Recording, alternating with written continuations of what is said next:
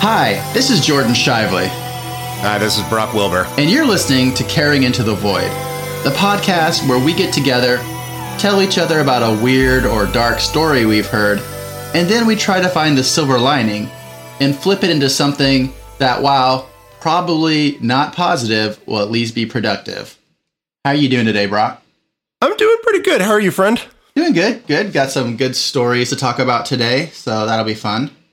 I got, I got, I got a little thing before we get started. Um, uh, one of our one of our listeners was talking to me uh, earlier today via DM. Uh, reached out just to say that they appreciate that we actually are releasing uh, podcast episodes now with some regularity. Which I was like, yes, sorry, we've been meaning to do that the whole time, but now we're now we're taking it serious. Um, but they also uh, let me know that uh, they've just uh, they've been getting into therapy and it's been hard because they've gone to two different therapists now uh, that don't believe that men have depression. Oh, how do you get licensed to be a therapist and have like that kind of like nonsense? I do not know, but also like I was just like, just play play an episode of this show for them. That, that should that should clear that right up. Yes. Welcome to Two Sad Boys. Uh, you, you can just show them. Yeah, we have lots of depression. we have we have we have bonus depression. Uh, you can you can download that too. Just bring it in. Also, don't even fucking play anything for that person. Just tell them to fuck off and find a new a new therapist because that's lost cause that they're gonna be having that bullshit. You know, w- weirdly, your fuck off answer was the more medically accurate response to this. Yeah. well, today I'm gonna talk about the Highgate vampire. Oh my god. This is an- another episode where we have a small trigger warning before it because there are descriptions of violence to animals. And if that's something that you really bothers you, then we'll have another episode for you next week. Sorry that you have to deal with that. So here is the Highgate vampire story. Throughout history, people have claimed to be vampire hunters. From the Sobotnik and the Vampirdizia of Bulgaria to the very much less impressive characters in today's story. The Highgate vampire story starts in London, in the eponymous cemetery of Highgate. Highgate Cemetery was established in 1839. It started out as one of the most high toned cemeteries of its day, but gradually fell into disrepair and was damaged in the bombing raids of World War II.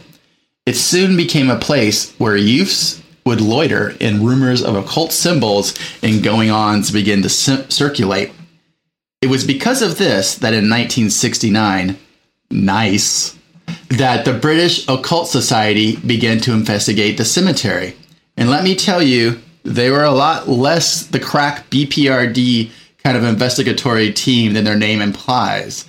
British Occult Society just is like, yeah, these guys are going to be have their little cases full of whatever. Not the case. Good one. Yeah, they, they didn't have like a bowler hat that like became protoplasm or something. I don't know. but they were drawn to the rumors that something stalked the cemetery at night. Something tall and dark with glowing eyes that could paralyze people on sight. There were two main investigators, David Farrant and Sean Manchester. And they were definitely not on the same team, even though they were both from the occult society. They spent a good part of their time disparaging each other's methods to the newspaper, Oh my god. to the extent that at one point there was a newspaper headline that said something like, Wizard Duel at Highgate, Oh my god. which I would like to track down and get framed. We we have to find like some picture of the two of them fighting and have somebody do the two of us as as new album uh, podcast art for this show. apparently they posed a lot with pictures of like their vampire hunting tools and stuff and like we're always like issuing like You've got to be shitting me. issuing like um like challenges to each other and stuff and at some point you wonder how much of that is theater and that two con man playing off of each other Shouldn't the challenge have been defeating vampires? no no no um when it gets to the end we'll see they definitely didn't have the same endings for each other so if it was all part of some big plan then at some point it went awry um Farrant started his investigation on December 21st, 1969. Nice. By camping out in the cemetery overnight God damn it. during a winter solstice because he's a big occultist. He's like, I'm going to camp out in a cemetery. I'm going to do it on a solstice. He, of course, claimed to have seen a creature that was seven feet tall and had glowing eyes. It also, of course, vanished when he looked away. He wrote to the paper about it and received a flood of reports over the next several months of people having had similar occurrences. Around the same time, Sean. Wait, wait, wait. They, so they, they, they published his thing. I, I, I, I heard it as he like wrote to the paper and was like, "What'd you see? What, what was this?" And the paper wrote back like, "We don't know." No, he wrote that he had seen this. Like he was like reporting to the newspaper, Gotcha. and then the newspaper is like, "Have you seen it? Um, leave us a leave us a comment." You know, Uh, but um, smash the smash that fear button. yeah, it was a comment, a really like crazy comment section on there, like paper forum or whatever, whatever the olds called it when they would write write things. Around this same time, Sean Manchester reported he was finding sacrificed animals that had been drained of blood, and they all had two holes in their neck. And that is the big bullshit of his part of the story. Because at least to me, anytime I hear a vampire story that has any credence to it at all, it's a creature with a mouthful of teeth that rips open the neck completely, and to get to the to like drink from like the veins and stuff. Not like this little two Dracula teeth that, if you think about it, if it's the size of a tooth, it's going to have like a hollow about the size of a needle inside of it. And if you ever give him Right. plasma, it takes like fucking like two hours to give like a cup of blood or whatever. So if he's draining an- these big animals, he's like sitting there for like 12 hours with it in his mouth going, mm, mm, mm. It's like it's it's more of like a whole weekend thing. yeah, the double fang hole thing to me in vampire lore is like dumb. If it really is real, there's going to be like a completely ripped out throat. You know, I just appreciate the wording of like I don't give credence to this one. or you know like some type of tool that opens a vein for bloodletting you know not like Right. not like two small pinholes um, he went on to claim that the shadowy figure that had been seen in a cemetery was a vampire but not just any vampire a king vampire brought over by a rich aristocrat from Wallachia, and all the supposed satanic activity was all an attempt to resurrect it. Um, and if this sounds familiar, it's because it is. The dude was basically cosplaying the plot of Dracula. What? It's, it's like, dude, I this is a pretty good LARP you got going on here, but you know the police are getting involved and everything. It's time to like dial back the fanfic. However, Manchester vowed to exercise it and was willing to put his life on the line to do it because he's a big, tough vampire man. Over the next few months, the police started patrolling the cemetery and caught quite a few vandals trying to break into crypts. But for a while, it seemed like that's all it was until the night of August 1st, 1970. That night, responding to a call of a disturbance deep within the cemetery, they found a particularly large and ornate crypt standing open. Inside it, in the middle of the crypt, they found a body. It had been decapitated and charred beyond all recognition. Farrant, meanwhile, was leading midnight vigils in the crypts with esoteric rituals that included everything from following the supposed ghost of a lost girl to naked dancing frenzies, all supposed to be part of their divining the source of a dark power hanging over the cemetery. Because, of course, when you are some kind of occultist, you always try to work in that all the ladies have to dance naked for your thing to work. So this all went on for a while until it all seemed to come to a head and a final end in January 1974 because it seemed like the police were finally just like, we, we don't have any patience with this bullshit anymore because they found a headless embalmed body in the driver's seat of a parked car. Farrant and Manchester were suspects at first, but then they were cleared when it was found to be the work of teens. And one of the teens had even had even taken the head home and put it in his room until it started smelling. Um, so the police were just like, "All right, we're gonna start cracking down on this shit. You know, like we're gonna roust everybody out. You're not, you can't come out here and dance naked and camp and you know and do whatever you're doing out here." And that was where Manchester himself, after this, after they both were brought in and charged but then released, Manchester went on to make a living passing himself off as a vampire expert. And there are some videos you can see on Hulu and YouTube of him giving classes. Um, for Farrant, however, unlike Manchester, was later arrested for vandalizing a cemetery in 1974 and was sentenced to four years in jail. When he got out, he went back to heading the British Occult Society, where he still works. yeah, I, I, bet you he had like mad douchebag cred when he got out. Um, this would seem to have been the end to the story of the Highgate vampire, an ending just as unsatisfying and devoid of any truth as any of all those late night hunts, except for one thing. 20 years before, in Glasgow, Scotland, in 1954, a constable was called to investigate a disturbance at a burial ground called Southern Necropolis. when he, yeah, that's a pretty badass name. I want to have a comic book series called Southern Necropolis. The dead are coming back, y'all. When he arrived there, he was greeted with a sight of hundreds of local children, ages ranging from 5 to 14. All of the children were also armed. They had knives and sticks and an assorted homemade weapon. Hundreds of them brought, and also some of the, some of them had even brought their doges. When asked, they told the constable that two local children had been killed, and they were there for revenge. The constable told them he hadn't heard of any murders in the neighborhood and that they needed to disperse. However, the next night they came again, weapons and all. Once again, the constable forced them to disperse, but first he wanted to know who they thought they were hunting. The children all told him the same story that their two friends had been killed by a vampire. a tall, seven foot man with sharp teeth and glowing eyes. And that's the end of the Highgate Vampire.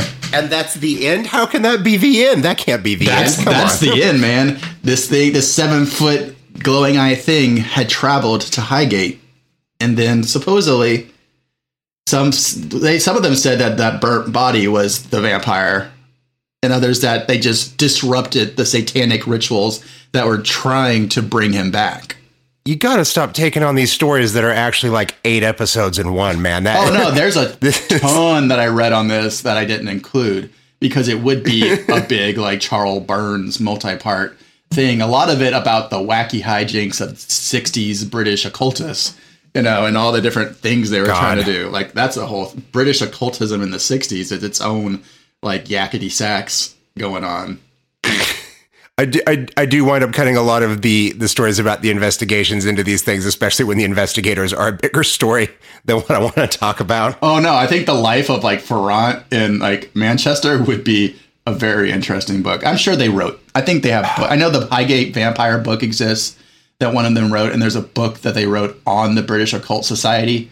So I'm sure they have their very. You can buy their very self-aggrandizing memoirs. I'm sure about how they are like Hel- Van Helsing himself. Oh, the the autom- the automatic writing episode that I did where the woman was uh, uh, inventing the ghost to cover up the affair, and then the guy was there like throwing rocks at people uh, to to make it look like uh, ghosts were breaking things. That guy was also from the occult society. Uh. So yeah, they've got. I we, we're just going to keep tying back to them until we eventually write a book about them. And then it pans out, and we have like one of those boards with like red yarn going to all these points and stuff, and it's all like British occult society question mark. Can, can you imagine if we'd planned out this podcast to that level? planning out a podcast, uh, please. it's more like, oh, there's a tweet. I click on it. I read a story. I tell you about it. Um, so Brock and Jordan tell you about tweets didn't have the same ring as caring into the void. Or, so or like, or like shitty lore. oh my god! Come on. That's how I describe it to people. It's like, you like lore? Do you like? But what if lore was shitty and there's two dumbasses making jokes about it? But also they had feelings. But then, but, but then we're really nice boys at the end. That's the twist. We're not as shitty as we look like we would the, be. The, tw- the twist is that we care. We care about you. Oh my god! Despite the, in the despite that it's in the title, it's the twist. Oh, All right. that's the greatest twist of, of all. Oh my god! Yeah, go ahead. So, caring into the void moment. You are a dark, wild thing. You stand tall in the night, and the wind whispers its secrets to you lovingly. The ancient stones bask in your attention, and your eyes shine with the very fire of the huntress mother above. There will be those who hate you for this. They will vilify you. They will murmur amongst others that fear your potential and would see you a weak and hunted thing. And hunt you they will. But fear not, for they have no idea of your true shape, how the very shadows themselves welcome you into their embrace. They do not know your true name because they never took the time to ask and never will. And that is why, for all their torches and rabble, they are nothing more than the dust in the wind you walk upon, ever upward, yourself blossoming into something they could never have anticipated, something dark and deep and glorious. Fantastic. I really like that one. Yeah, the Highgate Vampire is just kind of cool. Also, gave us a chance to really explore ourselves. And all these people are just just haters because you're trying to be your true self. what you got this week? Uh, so uh, this week I've got one that's uh, this is something that I, I I think I texted your way when it happened. Uh, just going to talk about it uh, briefly. Uh, so uh, this one's called Roy's Game. A couple months back, my grandfather passed away. Real hard time. Afterwards, we had to clean out his house. My grandmother lives there. He was something of a hoarder. We kept finding things that he had really interesting collections, uh, things that you wouldn't tr- traditionally consider a collection. Like uh, he would store up a lot of pots and pans because uh, he's somebody that grew up in the Depression. He had a lot of things that he considered for himself to be symbols of wealth or prosperity or just of having made it or his life having value. And one of those things was a pen collection. I didn't really understand that why he needed so many pens, and I didn't even know while he was alive that he liked pens that much. Then we found out, like when he was a kid, he was the only kid in his class who couldn't afford a pencil. Uh, so having pens later in life, like that was a big deal, and that uh, so he bought really expensive, nice pens, and was like, okay, these are all really cool and nice and stuff. Um, and one of the things that I found in the basement, which is something I vaguely remembered existing, but couldn't put my finger on or, or what it was, and I, I found it, uh, and it was a big deal, was a board game that he made. Roy made this game, uh, and it's a giant, huge wooden apparatus uh, with a map on it. And when I got it out, I cleaned it up, and inside there was all these pieces of wood and small devices, but uh, there were no instructions, of course. So it became this very dark, funny thing in the moment to be like, oh, uh, do I have to reverse engineer my dead grandfather's board game now? Uh, what kind of spirit does that doorway does that open up? Uh, and what it is is it is a game that is uh, as a kid he'd owned this game called Gusher, which uh, was a, a, game published in like the 30s, and it was uh, about uh, drilling for oil. And so you had this map, and you sort of put this geyser on top of various holes, and the the wood underneath moved around every game, so you didn't know where things were. You bought up properties and then drilled for oil in various locations and tried to make money off of that. Um, it's a very simple kind of game, and it, they, of course, don't make them at all ever. So at some point, uh, when I was a kid, apparently he was like, Well, I would like to share that game with uh, Brock. So he made his own version of this game from what he remembered of the game when he was a kid.